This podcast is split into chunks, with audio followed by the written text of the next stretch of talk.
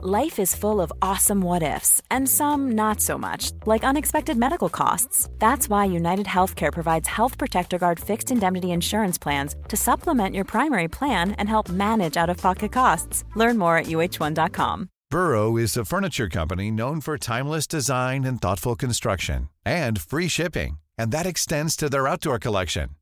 Their outdoor furniture is built to withstand the elements, featuring rust-proof stainless steel hardware, weather-ready teak, and quick-dry foam cushions.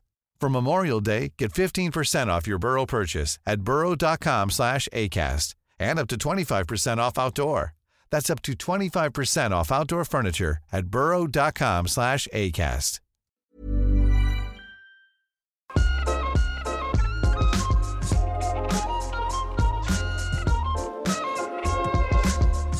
All right, guys, welcome back to the Rick Shields Golf Show podcast, episode one hundred eighty-one. Yes.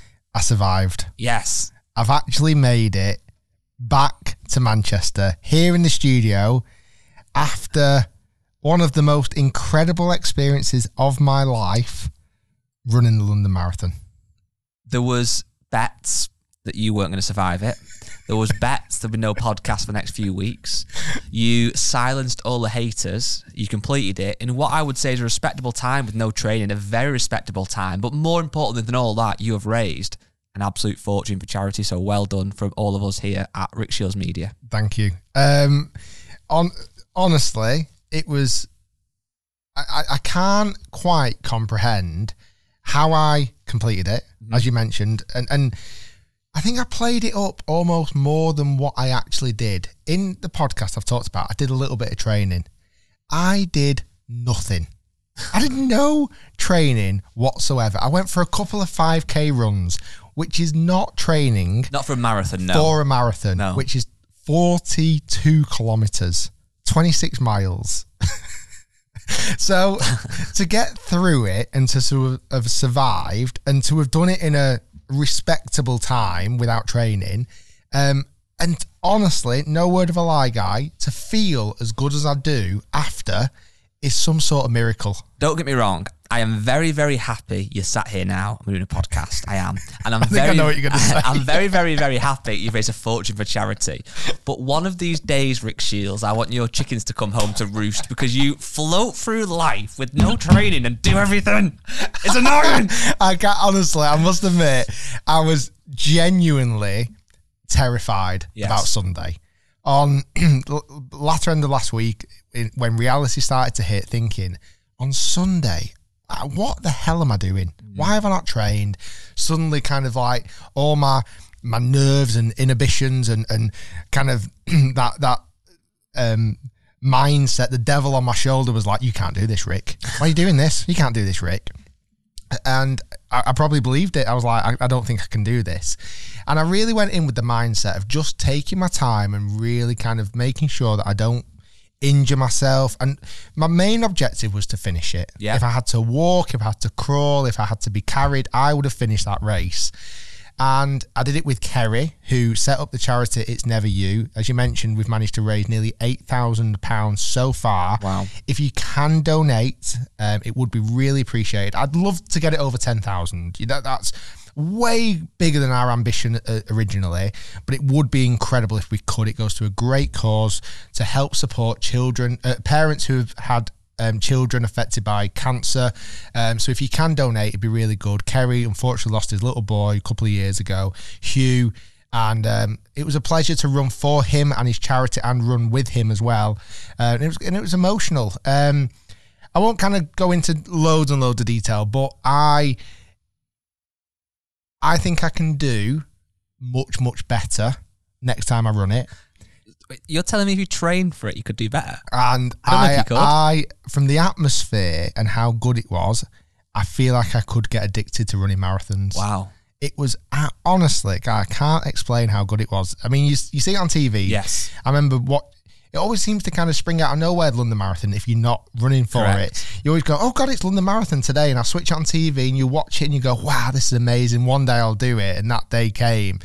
The support from the crowd is phenomenal. So I had my name on my shirt, which really helps. Very so, clear as well. Very really clear. Good. So a lot of uh, fans and supporters were shouting, "Go on, Rick." The amount of actual fans who watch and listen was outstanding. Really? So thank you, every single one of you who watches and listens, who stood by the by the side and screamed as loud as you could, "Go on, Ricky Shields! Go on, Rick Shields!" Um, and on delay, on delay, wow, was shouted so much. It was ridiculous. So many fantastic people listened to this podcast and, and used on delay, on delay um, as I run down streets and, and, you know, tried to keep my morale up. And it was funny because you'd hear... You'd hear a supporter who probably doesn't watch the channel because my name's on my shirt just go, "Go on, Rick, you're doing great." And then you'd hear an actual fan, "Go on, little Ricky." Yeah, like, "Go on, are you breaking seventy-five and all this? Where's sausage roll now, mate? Where's sausage roll, eh? Where's sausage roll?"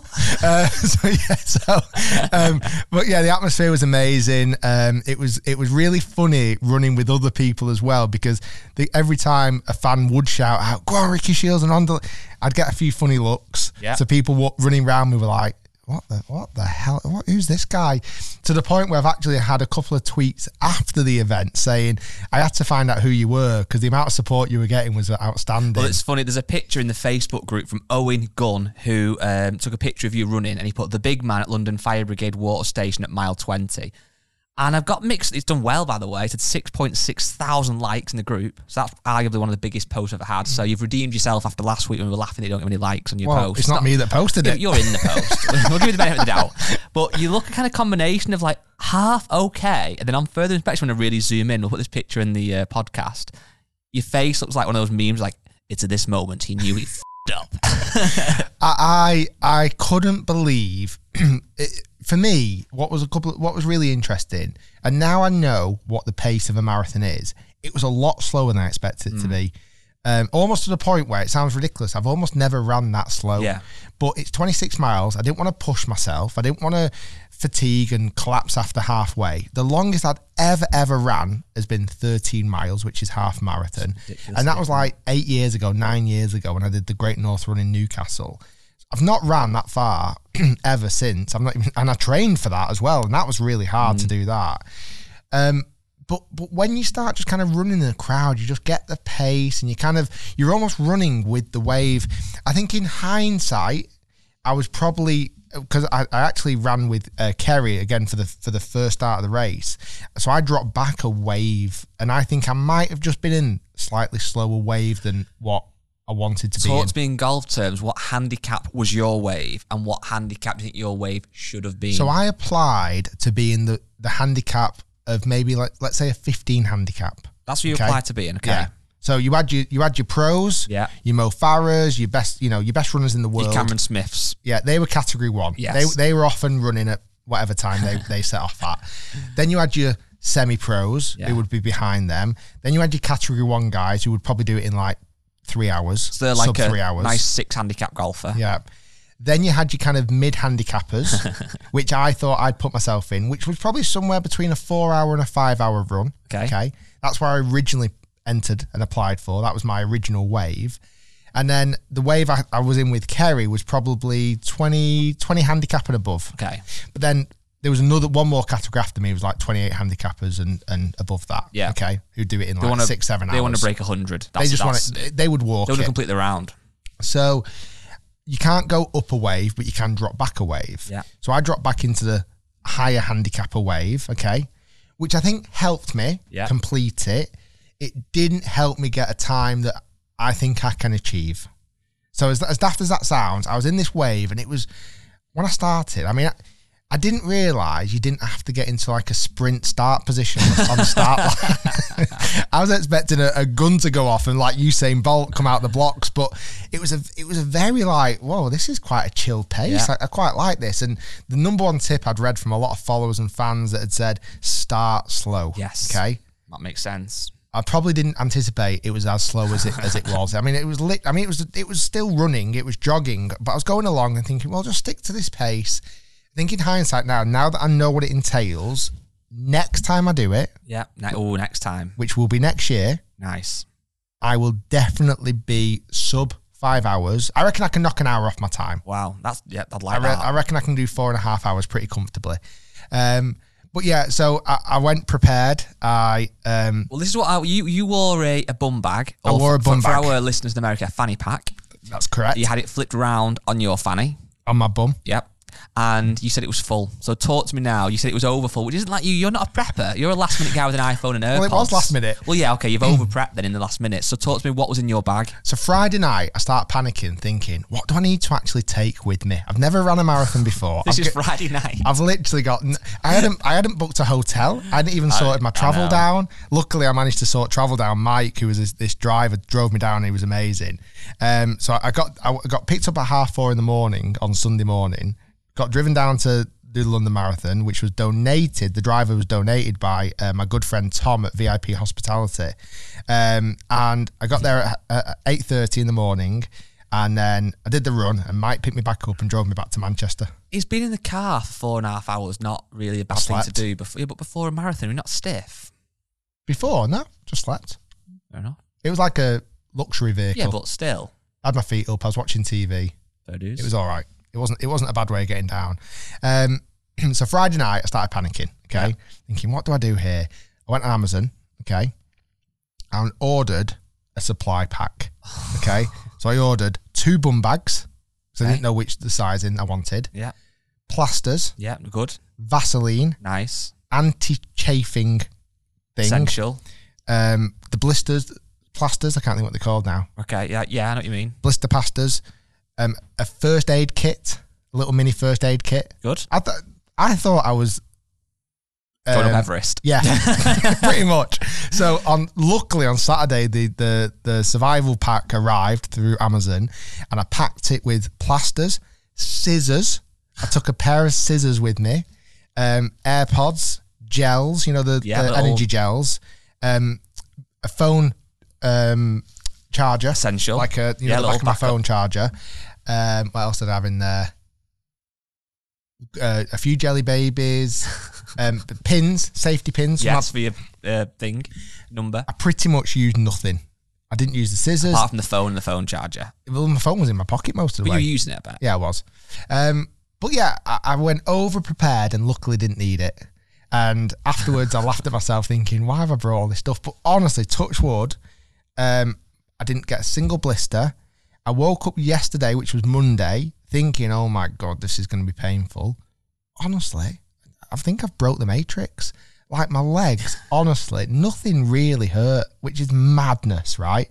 And, I, and everyone says, oh, it's going to be two days later. Okay, so I woke up today, Tuesday morning, again, getting out, waking up, my eyes woke up, my alarm went off. I'm thinking, here we go, Rick, this is going to be really painful. Got out of my bed, sprung out of bed. Like a, like a spring chicken, right? I've I've come skipping into the office today, prepared. And also, I've got to show you something.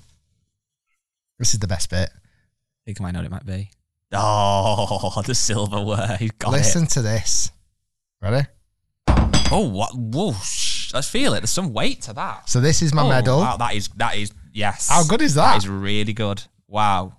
So that this is, is really my good. London Marathon Finisher's Medal. I am a finisher. I get the job done. Doesn't um, start, but it finishes. That's honest, really nice. That's really, nice really that? good, yeah. Isn't it good quality? So you get that literally straight after the race. I'm going to put it on. I, I mean, I shouldn't have worn it for the last two days, but I did. Um, and what's really interesting, when you've got it on and you're walking around, when you're walking around London after with it on, the amount of people, well done, well oh, done, congratulations. Nice. So yeah, this will take pride of place. I honestly, genuinely loved it. Yeah. Would you ever do one? I would. I'd, I'd, well, I'll say I would. I do like running. I'm not into big, big distances. A ten K is my max, really. However, I feel like if you are fit enough to run and you somewhat enjoy running, I do think ticking off at least one marathon in your life is something you should look to do or, or aspire to do. So I might, might well do. So I've got two objectives now. Okay. I want to do ten London marathons in a row. Christ. Okay. You just go all in, don't so you? So as I'm getting older, yeah. I want my time to get lower. Okay. So that I'm committed to, committing to that right now. Wow. Right now, I want to do ten marathons in a row and each time try and get faster. There was a ninety-year-old doing it. Did they beat you? I beat his ass. Yeah, of course you did. Pathetic. No, Train harder. To be honest, I, I think I there was fifty-two thousand entered. I was definitely towards the, the lower end of the leaderboard. But I, I finished it. It's irrelevant. The fact that people can do it in two hours is like mind-blowing. It, it really, really is. I watched a bit of that, the elites, and what's in, what's insane, it, it sounds silly, it doesn't look like they're running that fast because they're so smooth with it. And if you ever put a treadmill on the pace they're doing, I honestly can't do it for more than like twenty-five seconds, and they're doing it for two hours. It it's is madness. Ridiculous. There was one point where you actually, uh, once you go over, um, is it Tower Bridge or London Bridge? I always get confused. Well, Tower Bridge is the one that is the towers on it. Is it right? Is yeah, that right? London Bridge is the normal bridge. So Tower Bridge, you go over Tower Bridge, and the atmosphere over there is amazing. There's loads of music, loads of fans, and everything else. As you come off that bridge and you take a right, It's like it's almost like a not a dual carriageway, but kind of yeah, they, they've yeah, done no. it that way with the rails. So you're running away from the centre of city, and then there's runners coming the other way. Okay, and these are the the category one yeah. runners. The difference in speed was was astronomical. Like we were going one way, and we looked like we we looked like we we're at the end of the race, and yeah. they looked like they were at the start of the race. And what was fascinating, I was like, oh, that won't be long. It honestly, it was about a twenty k run to get back to that point. So you run past these people and you think, oh, I must be nearly finished by now. We were getting to halfway. They were nearly finished. And, and you're like going, like, it's unbelievable. I've got huge admiration for guys who really train hard for it and get the job done. I was, I was a guy that's almost been invited to a corporate golf day. Yes. Okay. I've not practiced. I've, I've bought my golf clubs off Amazon on the Friday night after yep. watching a Rick Shields golf review video. Yep. Um, and I've turned up on Sunday morning worried, and I've gone round in ninety-two. You had a hole in one. Yeah. You know what you are? Another analogy, I feel like. Do you remember in high school and you had food technology? Yeah. And you had to like bake a cake in school, and obviously you're supposed to tell your mum in advance all the ingredients for you. You woke up on Thursday morning, said, Mum, what, Rick? I've got food tech today. Oh, why didn't you say what you're making? Steak and ale pie, for example. Your mum's been in the fridge. Luckily, you've got the ingredients. You shove them in a bag for your little Morrison's bag. R young Rick Shields skips to school with his Morrison's bag of ingredients. You go into class, you bung it in the oven, you come out with the best pie of the class. That's you. Can I tell you a really, really, really funny story from school? It's, it's only a quick one. So similar to that, in, I actually did food tech at school, weirdly enough. And um, you know when you had to do, um, like, what was it called? Assignment work? Coursework. Yeah. Yeah. Coursework. So you had to create this almost document. It sounds like it's ruffling. I'm going to take my medal off. It's ruffling against my jacket. I'm just going to rest it there. Pride in place. Um, and the, you used to have to print it. You have to, you had to create it in, what's the size bigger than an A four piece of paper? A three. A three. So you had to do a yes. documentation in A three. I remember A three. This. Did you have like a, a clear plastic fold you used to carry around then? Okay. So you had to do this whole presentation, quite thick, A three. Okay. Not Ricky Shields. So I thought, oh, that's quite big, that A three, isn't it? So I did all of my coursework, every single bit of it, in A four. Right. Okay, so every single page was A four. On the computer, the pictures and everything, okay? Mm-hmm. And around the corner from me, there was a garage, a petrol station, that had a photocopy machine. Oh, I bet. And you could also enlarge pictures. Things. Yeah. So I went in there, and for five p a page, I turned my A four coursework document into a fully fledged A three document, and it probably cost me fifty p. God. Work smarter, not, not harder. harder. Well, yeah, that, that sums you up. But I, I, on, a, on, a, on a genuine note, it is a great achievement. And if you do it every year, I'll be very interested to see what we do next year and the year after and the year after that. Well done. I might. Well, can I count my training? Can I can I tr count the run London Marathon this year for training for next yeah, year? So I think so. That's you done then. Yeah, I'll just run it next year again. No, it's good. Thank you for the support. Genuinely, everyone, all the lovely messages, all the lovely uh, comments we got. Um, like I say, running for charity. If you can donate, it'd be amazing. But yeah, I'd love to do it every single year. The buzz was amazing, and it's a high that I don't know if it can be replaced. And I definitely want to do New York Marathon. Anyway, I like your jacket. Thank you. So you've got a Masters jacket on. For those of you listening, you might want to flick on the podcast video to see this. You've got a kind of navy blue Masters jacket with a hood on. It doesn't feel very Masters-y, the, the style to it. And you know what it reminds me of very much so, and it's very uh, convenient with the time. Obviously, Wrexham have been promoted into the, the Football League, and Ryan Reynolds, obviously, is co-owner. I think you'll dress like him. That's how we kind of, these quite cool jackets with a cap on. So someone weirdly said to me the other day, if a film was created of your life, who would star as lead role? And I was like, well, no idea, but he Jack Black or someone. Ricky Gervais. And he said, no, no, who's the guy that, um, who's the guy that's just taken over Wrexham? And I went, Rob Macken. No, no, no, no, the other one. I went, Ryan what, the Ryan? really, really good looking one? He went, yeah. He said, you really look like him. I was like, wow. I look like Ryan Reynolds. you, you Are you delusional? Like well, I must admit, this is a little bit of a flex. You can only actually buy this jacket from the pro shop of oh, Augusta National, so this isn't... It's got a mixture of kind of like podcast at twelve, Wrexham away at four vibe. But I like it. Little nine holes after work. It does after look that. Good, that. That's Thank a nice you. piece of, uh, of garment. But yeah, today's podcast, it was very much easing you back into the saddle. I thought you were going to say today's podcast is brought to you by Wrexham Football It's Club. To the London Marathon twenty twenty-four. Please, two invitations. Um, no, but no, we've we've had a, um, a kind of strange week last week. Um, we've got a couple of nice videos filmed. One came out yesterday, which is a very simple coaching video, and it's something we're still very committed to doing. We saw a nice uh, number of comments on the video actually saying it's great to see you still doing coaching videos, because obviously now we have a, a vast array of content, and again, say this one more time, so more comments on it. Review channel's coming very, very soon. But you, we are still committed to coaching videos. And yesterday's video was one about how to strike your irons more consistently, something that everyone wants to do. It's going down very, very nicely. Um, talk to me about it. Well, you know what? The, the, and you, people who've heard the story of why I got into YouTube and why we sat here now eventually being kind of a media business as such and doing a podcast is because of the love of coaching. Like, I was a golf coach. I loved coaching. I got into making YouTube videos to promote my coaching business. And over time, just because of work, you know, media side of things have got busier, I don't coach in person anymore.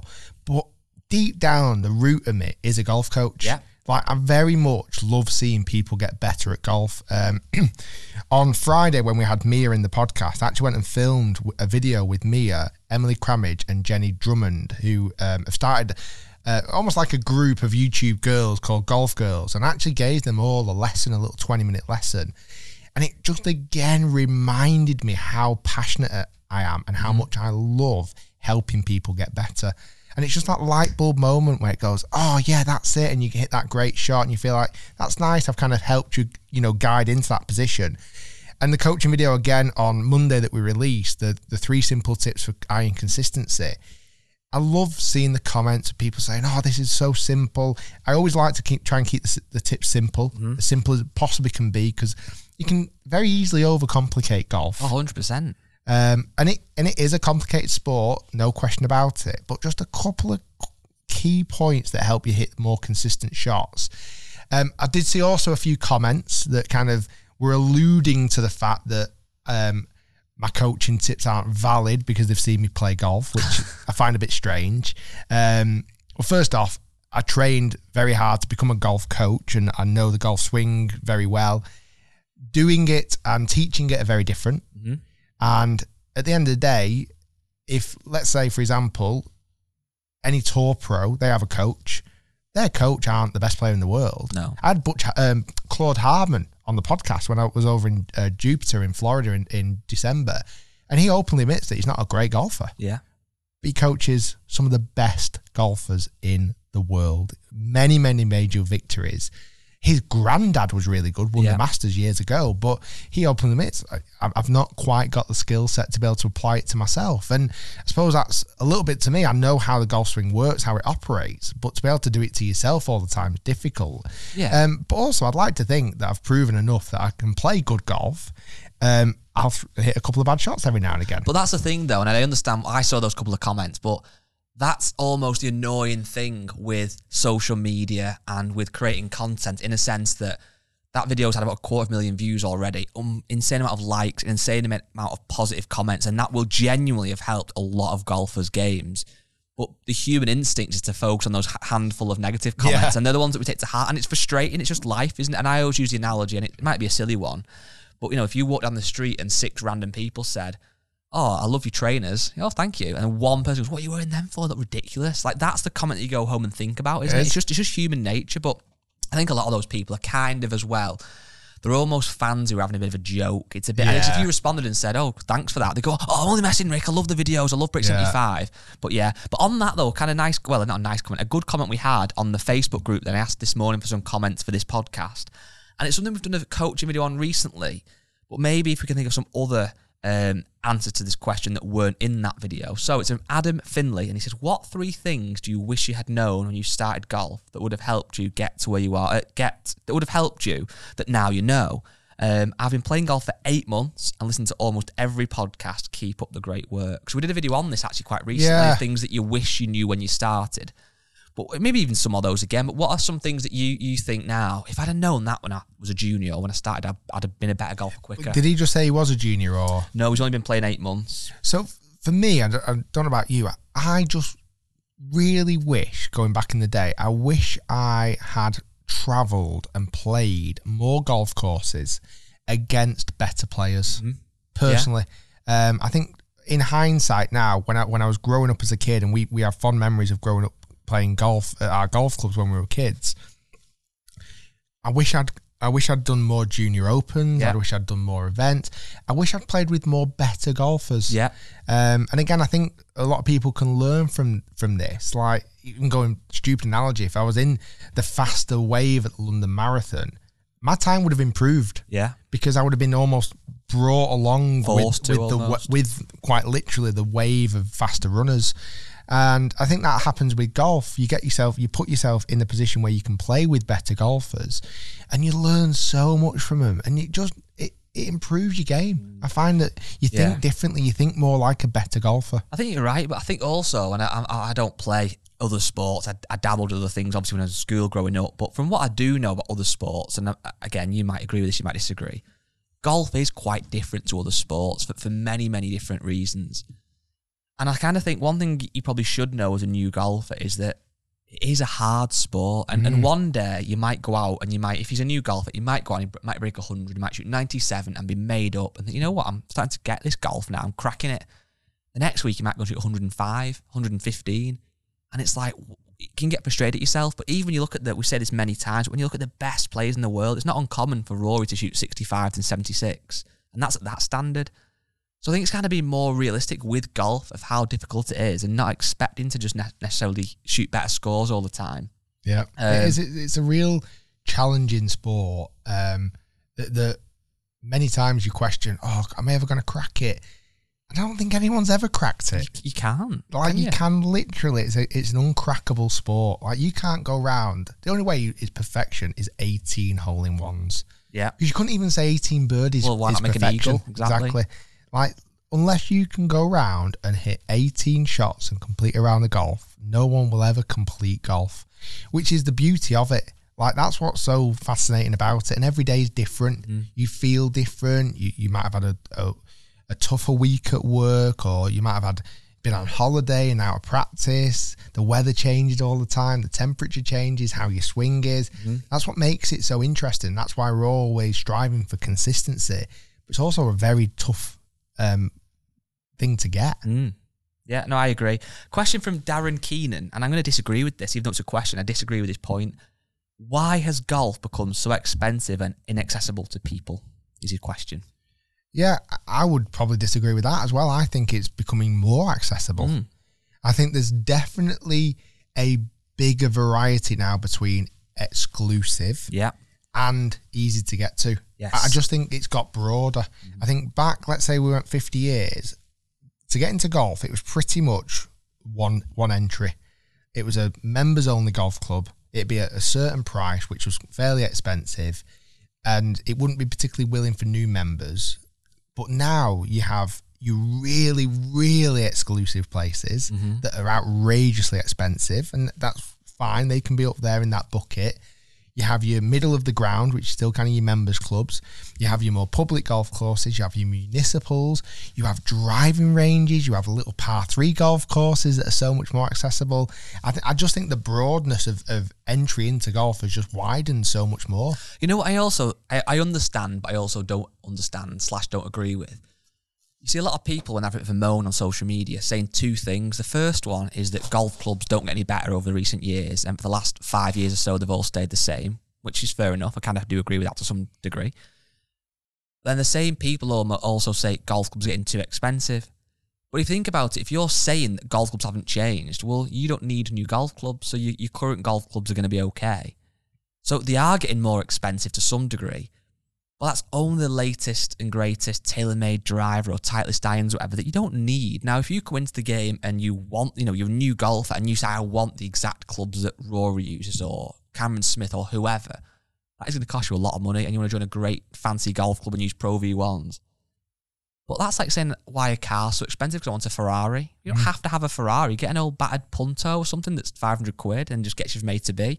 You can have great fun playing with horrendous old golf clubs, or even buy some cheap, decent ones. It doesn't have to be expensive. No. I think it actually bizarrely is. It's hardcore golfers that see it's been expensive because they want all those things. Yeah, of course. Um, yeah, I think there's not there's not been a better time in golf where if a friend that never played golf before comes to you or me, I feel like the entry into golf has got so much more accessible.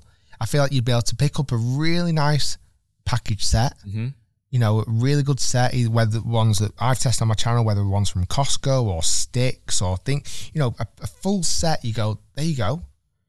And try that golf course because they've got an offer on at the moment where it's only ten pounds on a Sunday afternoon. Yeah. Or go to that driving range where it's got top tracer technology and, it, and it's ten pounds a bucket of golf balls and you can have a whack and see how you get on. Like, I, I do feel like the entry is, and you don't have, don't worry what, what you wear. I mean, you don't have to buy golf shoes or you don't have to buy fancy clothes just yet. Um, and even the fancy clothes, that's changing. Yes. A lot of the things that, that you, you might see wearing down. Millions of people have lost weight with personalized plans from Noom. Like Evan, who can't stand salads and still lost fifty pounds. Salads generally for most people are the easy button, right? For me, that wasn't an option. I never really was a salad guy. That's just not who I am. But Noom worked for me. Get your personalized plan today at Noom dot com. Real Noom user compensated to provide their story. In four weeks, the typical Noom user can expect to lose one to two pounds per week. Individual results may vary. Hey there, it's Michelle Norris. I'm host of a podcast called Your Mama's Kitchen. When I travel, I'm usually looking for a way to find a taste of home when I'm not at home. And one of the things I love to do when I am at home is entertain. And Airbnb allows me to do that. When I was in California recently, I rented a house that had a great kitchen. And when we were sitting around the table, we're all thinking, we're in someone else's house. Someone could be in all of our homes as well. If you have a home, but you're not always at home, you have an Airbnb. Your home might be worth more than you think. Find out how much at airbnb dot com slash host. When you're ready to pop the question, the last thing you want to do is second-guess the ring. At Blue Nile dot com, you can design a one-of-a-kind ring with the ease and convenience of shopping online. Choose your diamond and setting. When you find the one, you'll get it delivered right to your door. Go to Blue Nile dot com and use promo code LISTEN to get fifty dollars off your purchase of five hundred dollars or more. That's code LISTEN at Blue Nile dot com for fifty dollars off your purchase. Blue Nile dot com, code LISTEN. Quality sleep is essential. That's why the Sleep Number Smart Bed is designed for your ever-evolving sleep needs. Need a bed that's firmer or softer on either side? Helps you sleep at a comfortable temperature? Sleep Number smart beds let you individualize your comfort, so you sleep better together. J D Power ranks Sleep Number number one in customer satisfaction with mattresses purchased in-store. And now, save fifty percent on the Sleep Number limited edition smart bed for a limited time. For J D Power twenty twenty-three award information, visit j d power dot com slash awards. Only at a Sleep Number store or sleep number dot com. To the pub now, a hoodie and, and some smart trousers. You Masters can, hoodie. Masters hoodie, obviously. Lyle Scott. you, you can go over to a golf course and play golf in that. Correct. Now. So, um, no, I, I do disagree. I think it's it's it can always get better. It can always be more entry points. But I, I think golf is in a really good spot for that right now. Can I shock you? Shocked. Consider me shocked. I. This might well be the title of this podcast, so it won't surprise people when they hear this. I might be getting converted to live. Are you signing up for them? They've offered me a deal I couldn't refuse. They said they want an average golfer to go and play the tournament to show how hard the courses actually are. It's prone to the odd shank and lost ball. I'm the man. No, Just, right, let me explain. All that money has to go back into insurance liability now. Yes. Just to protect the fans. They've offered me five hundred quid a round. I couldn't say no. Okay. No, basically, I've had a question. I've had many, many, many questions on Live this week.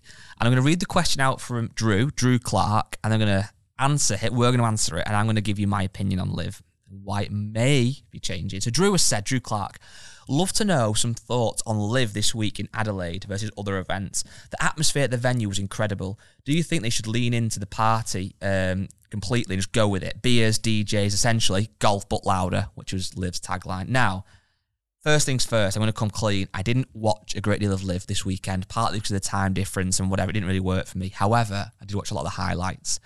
I have not been an advocate before massively of um, the whole thing at the Waste Management with the beers getting thrown, et cetera. So what I'm about to say, I'm very, very aware is somewhat hypocritical, but hear me out. When I watched some of the highlights, and in particular, Chase Kepka's hole in one, and it went mad on the watering hole, there was something about it that I liked. Now, hear me out. I am not necessarily the kind of person, probably too boring, admittedly, who would go to that event and love throwing beer around and really get excited by it. It's not quite my scene, personally. However, Live Golf was launched to try and offer a different product to the P G A Tour and golf as we know it. And I must admit, some things were different. The team element, yes. Um, shotgun start, mm, okay. Fewer holes, borderline irrelevant to me. Well, sorry, fewer rounds. Um... And I must admit, when it launched, I didn't actually think it was that different. You know, yes, they can wear shorts. There's a few things here and there. But is it actually that revolutionary? I wasn't sure. There's something about this Adelaide one, the bits that I did watch, that did feel different. Mm. Even the way that the crowds were reacting to good shots, not just on the watering hole, because again, that is a slight rip-off, let's be honest, of Waste Management anyway, yeah. which is a P G A Tour thing, so that's not that innovative, really, in itself.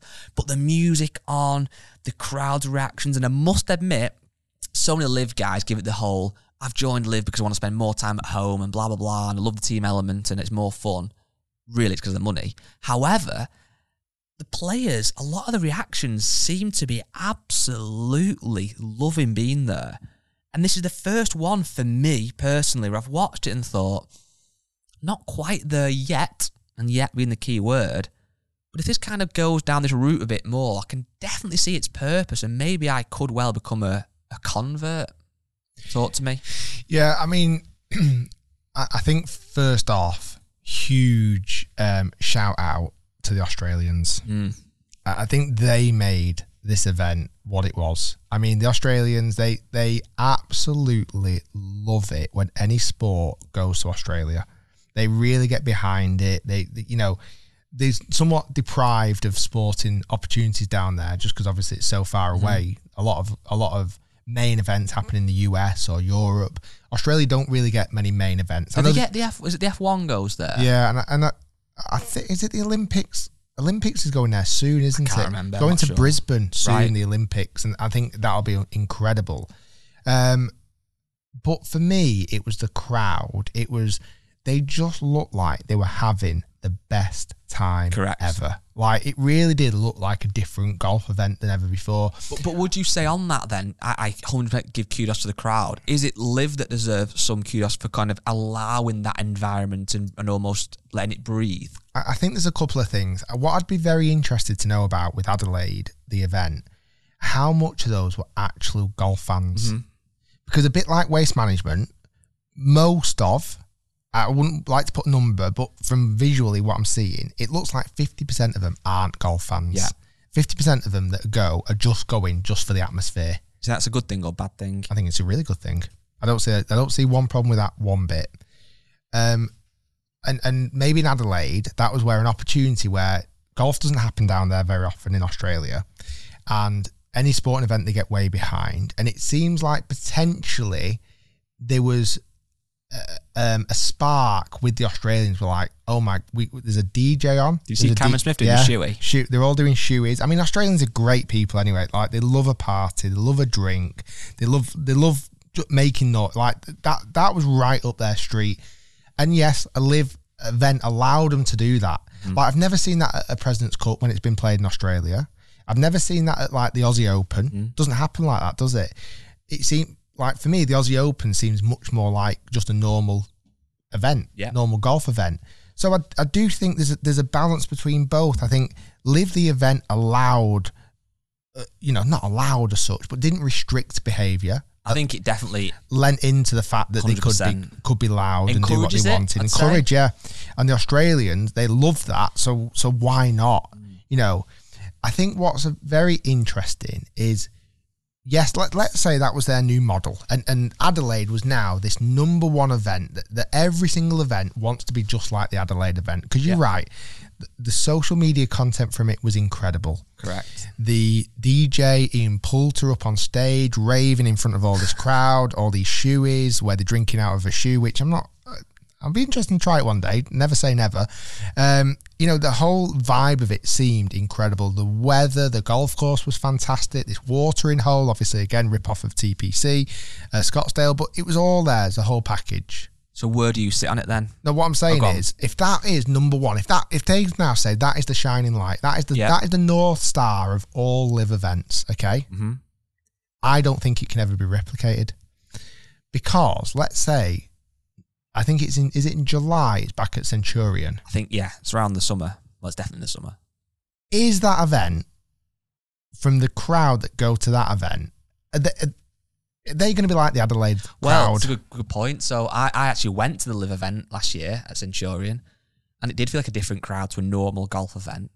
But also now that the crowd, for so for example, and whether you agree with this atmosphere or not, which I think I do quite like it in this environment, if you think about it, the first Live event at Centurion was still very new. People didn't really know what to expect. If you are a Live fan or a golf fan and you're going to live in Centurion this summer in London, surely you're going to kind of expect a bit more of that because you've seen it. You may also play up to a bit more, and you might go, normally when we go and watch a golf event, they only have a couple of beers, but I'm, I'm up for it this week, going to, to Live, and they did it in, in Adelaide. Let's go, go for it. You might then invite one of your mates who's a bit more of a rowdy lad who doesn't really like golf, but you show him some of the videos and go, come to this, there's a gig on at night, we'll get get sourced up, we'll get shieldsied.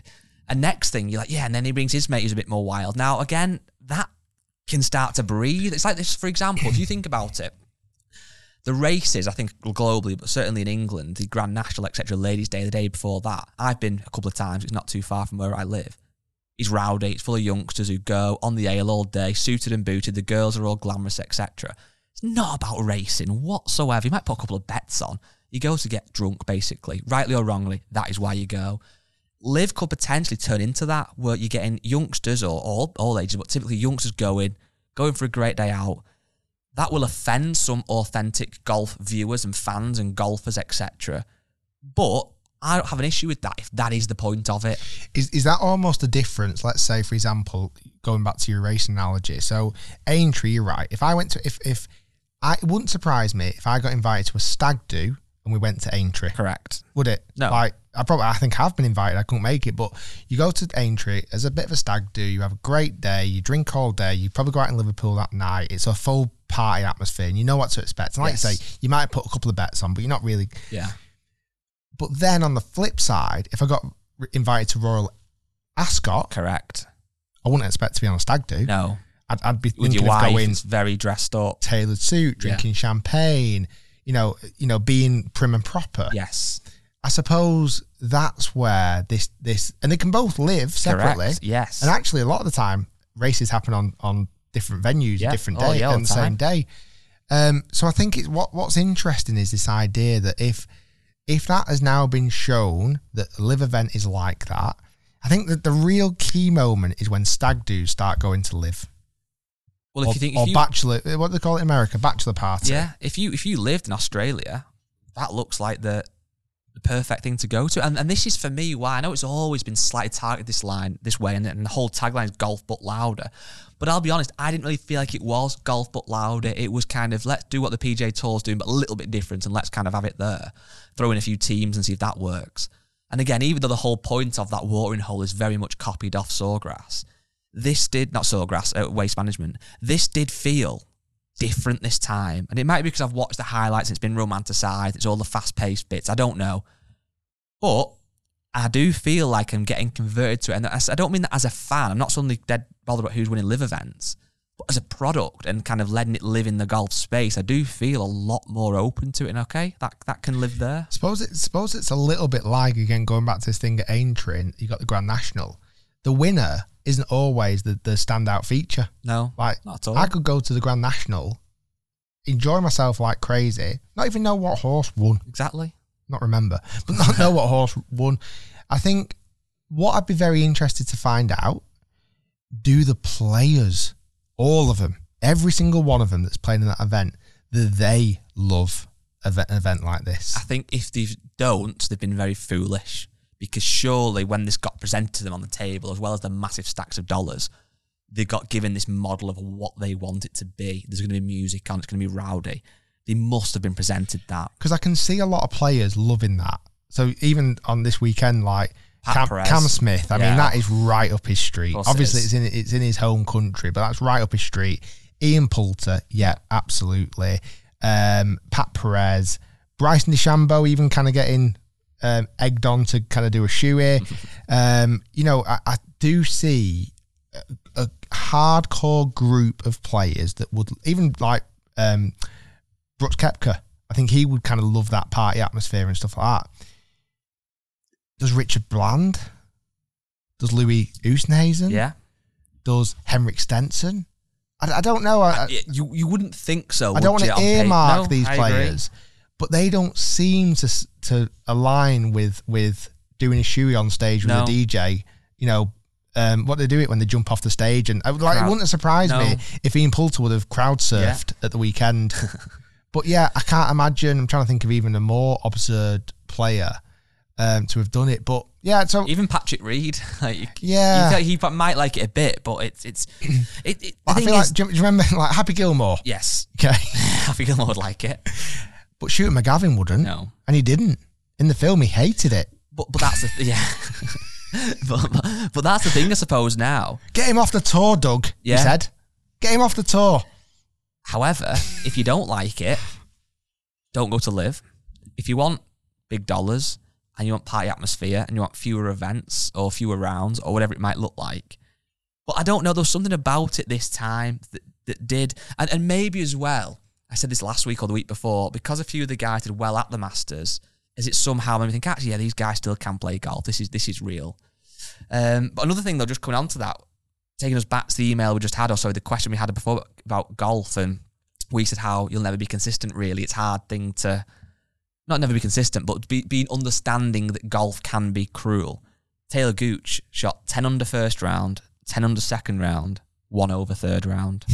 Like, you look at that, and that just proves, I mean, he still won the event, so that's brilliant, but you look at that and you think, that just, yes, pressure plays a part and all these different things, but shoot two rounds of ten under in a row and then shoot one over. I know why. Why? Saturday night. Shoeied. He had a big one. Size thirteen shoey. Part, party atmosphere. He let a few, t- he thought, I'm dominating this event. I might as well have a few sherbets with the boys. W- wakes up Sunday thinking, oh God, I've got one more round to go. And has to, has to finish blown the it. job off. Yeah. Well, he, he managed to get it done. I nearly blew it, blown it, blew it. um, I, I tell you what, there's, there's, for me, there's one loser in a lot of this. Okay, D P World Tour. Mm. I honestly feel like they're the, the tour that seems to be getting squeezed the most. There's the feeder tour to the P G A Tour now, really. Yeah, it feels like the P G A Tour as a product now has got better. Yeah, brilliant. In the last twelve, eighteen months, it has got better. Yeah, they're highlighting their bigger players more. This event this weekend, Zurich Classic, I've never quite been the biggest fan of it, the kind of pairs mm. event.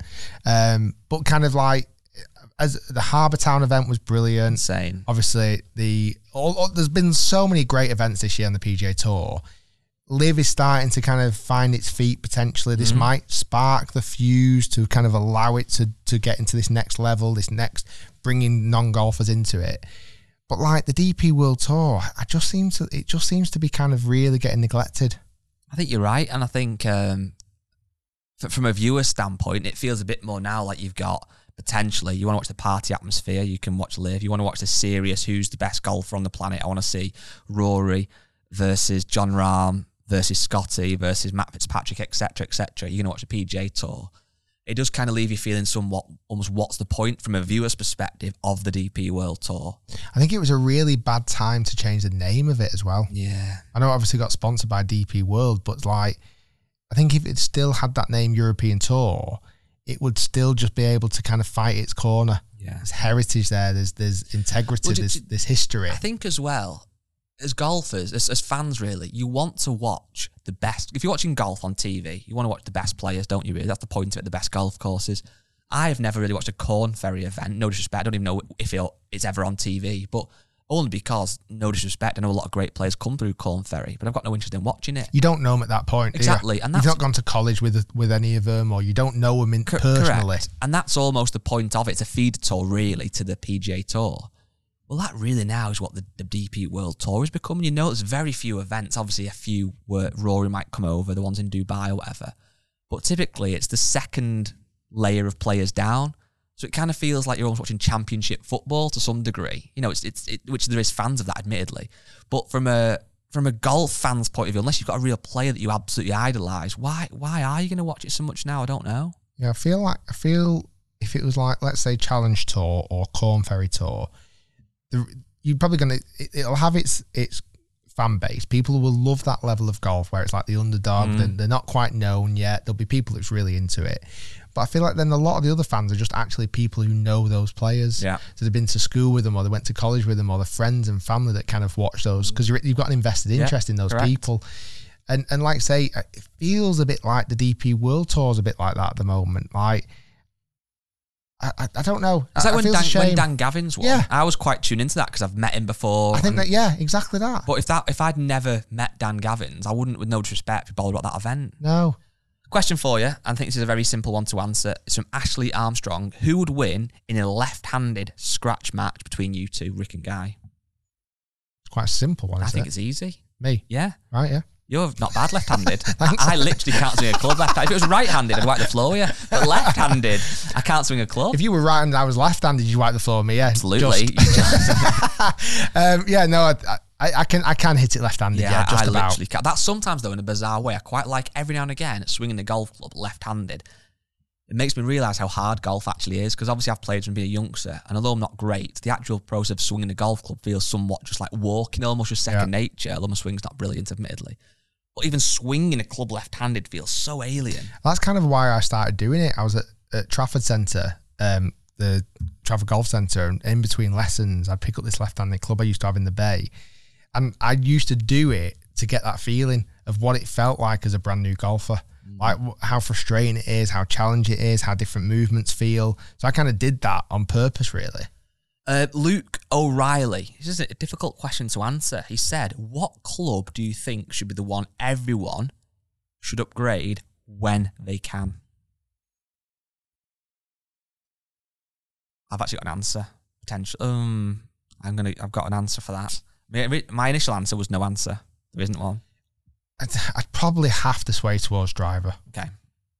Like I'm thinking, if you've bought a package set, yeah, and slazzing your package set, True. okay, just for argument's sake, and you're thinking, right, I need to change one club in that set. What grade? It's going to be the driver, yeah. isn't it? Because the putter's going to work, the iron's going to be fine. It's the driver that you're going to see the biggest difference. Yeah. Now, in that situation, I'd, I'd fully agree. If we're talking about someone that's got an established bag of clubs, I would say there's never really a need to upgrade unless there's, but I think wedges, because if your wedges get worn out, mm. you can maybe see quite a nice difference from new ones. We don't need, you don't need to upgrade no. anything, do you? And you've got, again, this Friday, we have got a very exciting videos. No Break seventy-five this week. There will be the following week.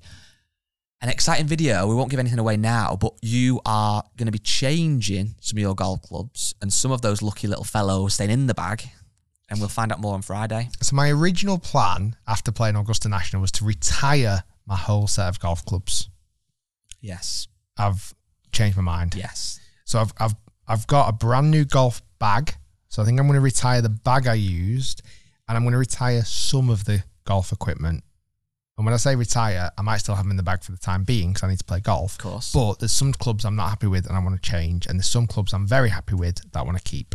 I've got one more question for you uh, from a listener, from a viewer, and then I've got one for you that might link back to the potential t- this pod- title of this podcast. So Wayne Curran has said, uh, what about doing a Break seventy-five on a municipal course? It's great that your social media presence is getting you so much more exposure and the big venues are inviting you and allowing to film. But what about playing some of the smaller courses, and maybe your uh, viewers would see the course and then fancy themselves going playing it? Not knocking you for playing big venues, but just an idea that would perhaps help the smaller clubs and courses. And then that comment had eleven likes, which is quite a lot just for a, a question. So I thought it was a good one to ask. I think there's a, a couple of things to cover there. First off, we actually often don't get invited to golf courses. We reach out to them. Correct. um, and I think the other thing is, is we have done public golf courses. Yes, we have. Yeah, definitely. We've done golf courses that are public. Probably not many municipal golf courses. I think it's a, there's a couple of challenges with municipal golf courses. First off, we obviously want to make really nice videos. We want it to look good. We want every every you know we want the videos videos to look good, for the golf course to look nice, for it to be playable. Certainly through the winter months, you're only going to ever get that at nice golf courses. Mm-hmm. So a lot of the time, municipals, more public golf courses in the winter do suffer. They have to they have to take on less of a um, greenkeeper staff, often get wet, hard to play, hard to manage. Um, so we've not particularly done loads of pub, municipal golf course in the winter. Doesn't mean we won't do any in the future, and it doesn't mean we're neglecting any of them. I think if if we look at sometimes. We'll, we, what we're going to start to do, and it actually starts next week, we're actually going to locate ourselves in one location, and we're then picking four or five golf courses in that one location and playing golf at those, and then doing the same the month after, doing a, doing a week per month at, the, at these different locations. You'll kind of see this as the content starts to come out. So if there's opportunities to play some really nice golf courses that are at a cheaper price point, we absolutely will. And I think as well, and this, by the way, the golf course I'm going to mention is in no way, shape or form a municipal, so I just want to say that now. But we do a lot of filming at the Marriott Worsley Park, and the reason we do that is because, one reason, it's kind of on our doorstep. Two reasons, the golf course is often in really good shape. But the third reason, something that we don't shout about too much because it's not really essential to, but it, it's quite a relatable golf course, and, and our, a lot of our content is designed to be kind of relatable, and, and hopefully people enjoy it because of that. And the Marriott Worsley Park is a golf course that you can book on and play. It's not silly expensive. You'll get a great experience. The staff are brilliant. The course is always in really good condition. You come off the back of it and think, oh, that was a good day out. I'm glad I've played that. And so that we are kind of still doing that in that sense. Um, But like you said, it, it's often the condition of courses, really, isn't it? That I think the the other thing as well that we've probably not mentioned is a lot of the times if we do go to a golf course, they're very accommodating, and, and we'll often, because we're filming, we'll block out a certain amount of time for us to be able to jump out and film. Mm-hmm. Again, municipals rely on that kind of tea time revenue all the time, so we'll actually be able to try and squeeze out in between a busy round of golf is also a bit more challenging as well. But, you know, we... we It's not not by design or purpose. We've just got a lot of different golf courses to play, and hopefully we can play as many as we can. So the title of this podcast, certainly on YouTube, is Has Live Golf Become Great? So we've had a bit of a chat about it so uh, far. I thought it was going to be, why did Rick Shields not win the London Marathon? Oh, good point. Next time. Yeah, next, next, time. Year. Next, next year. year. Next year. um, so before you answer that, before I ask it again, has Live Golf become great? So before you answer that, because it's going to obviously be a yes or, or, or no answer, is it great or is it not? If it's a no, I want you to say, can it become great? And then if that's a yes, what does it need to do to be great? So back to the original question, has Live Golf become great? No. Okay, fair dues. Can Live Golf become great? Yes. How does Live Golf become great? Do you have an answer for me? It needs to own its identity and repeat and repeat and repeat. Good answer. And I think at the moment, Adelaide was a real step in in understanding its identity. Mm. And I think once it's got that, it owns it and then goes with it. Do you think then, if it goes down this more kind of party identity, I think there's somewhat of a win in that, but does that then decrease its legitimacy as an actual premium tour product that the best players want to play on that tour with beers getting thrown and stuff? I think the events become less about the golf. Okay. Which I think is good for the game of golf in yeah. a weird way, because I think you are going to attract non-golfers to go to events. Mm-hmm. And go, oh, that was really cool. I'm going to try golf. Or, I'm, you know, that golf event. Are you going to the golf this weekend? Oh, yeah, I'm going.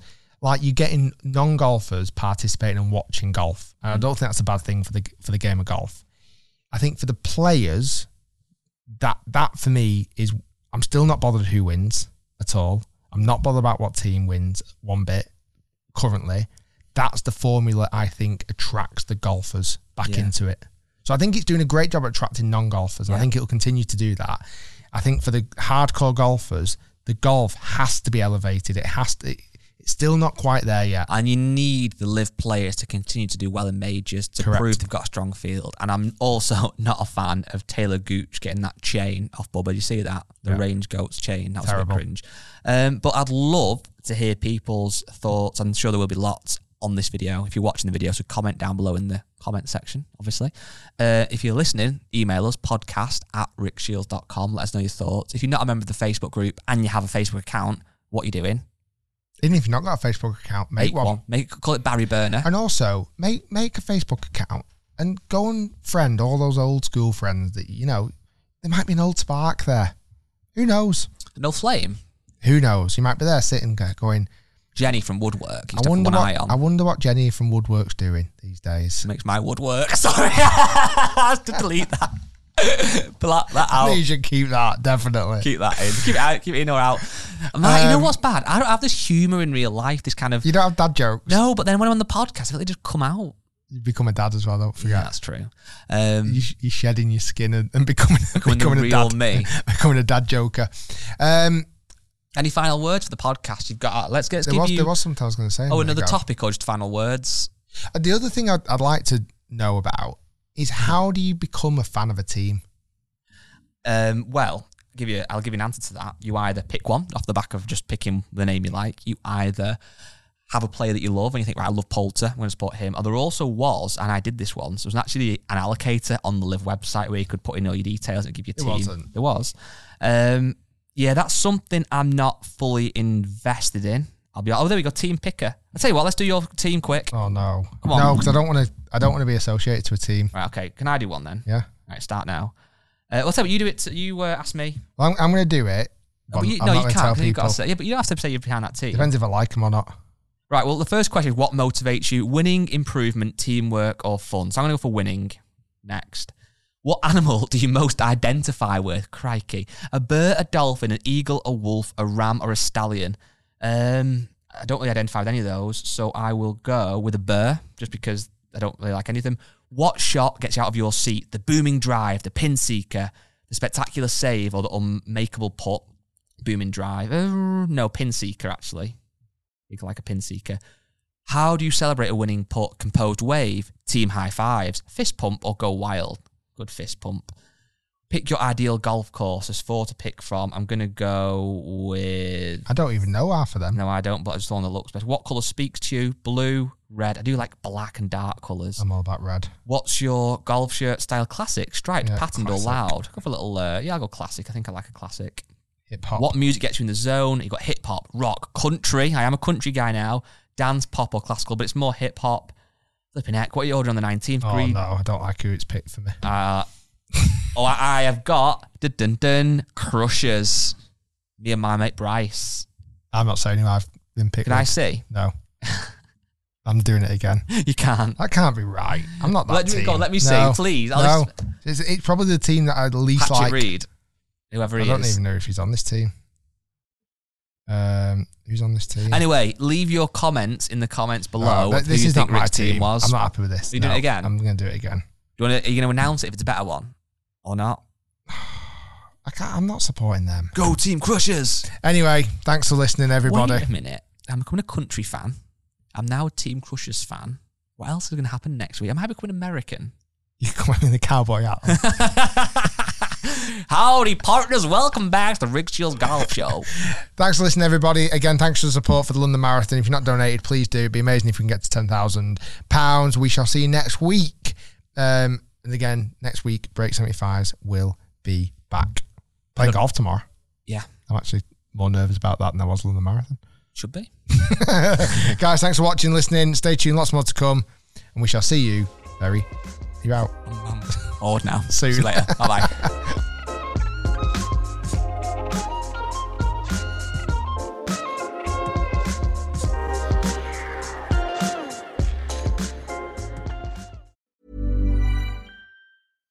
Small details or big surfaces, tight corners or odd shapes, flat, rounded, textured, or tall. Whatever your next project, there's a spray paint pattern that's just right. Because Rust-Oleum's new Custom Spray five in one gives you control with five different spray patterns. So you can tackle nooks, crannies, edges, and curves without worrying about drips, runs, uneven coverage, or anything else. Custom Spray five in one. Only from Rust-Oleum. Mom deserves the best, and there's no better place to shop for Mother's Day than Whole Foods Market. They're your destination for unbeatable savings. From premium gifts to show-stopping flowers and irresistible desserts, start by saving thirty-three percent with Prime on all body care and candles. Then get a fifteen-stem bunch of tulips for just nine ninety-nine each with Prime. Round out Mom's menu with festive rosé, irresistible berry chantilly cake, and more special treats. Come celebrate Mother's Day at Whole Foods Market. Mom deserves the best, and there's no better place to shop for Mother's Day than Whole Foods Market. They're your destination for unbeatable savings. From premium gifts to show-stopping flowers and irresistible desserts, start by saving thirty-three percent with Prime on all body care and candles. Then get a fifteen-stem bunch of tulips for just nine ninety-nine each with Prime. Round out Mom's menu with festive rosé, irresistible berry chantilly cake, and more special treats. Come celebrate Mother's Day at Whole Foods Market. Market.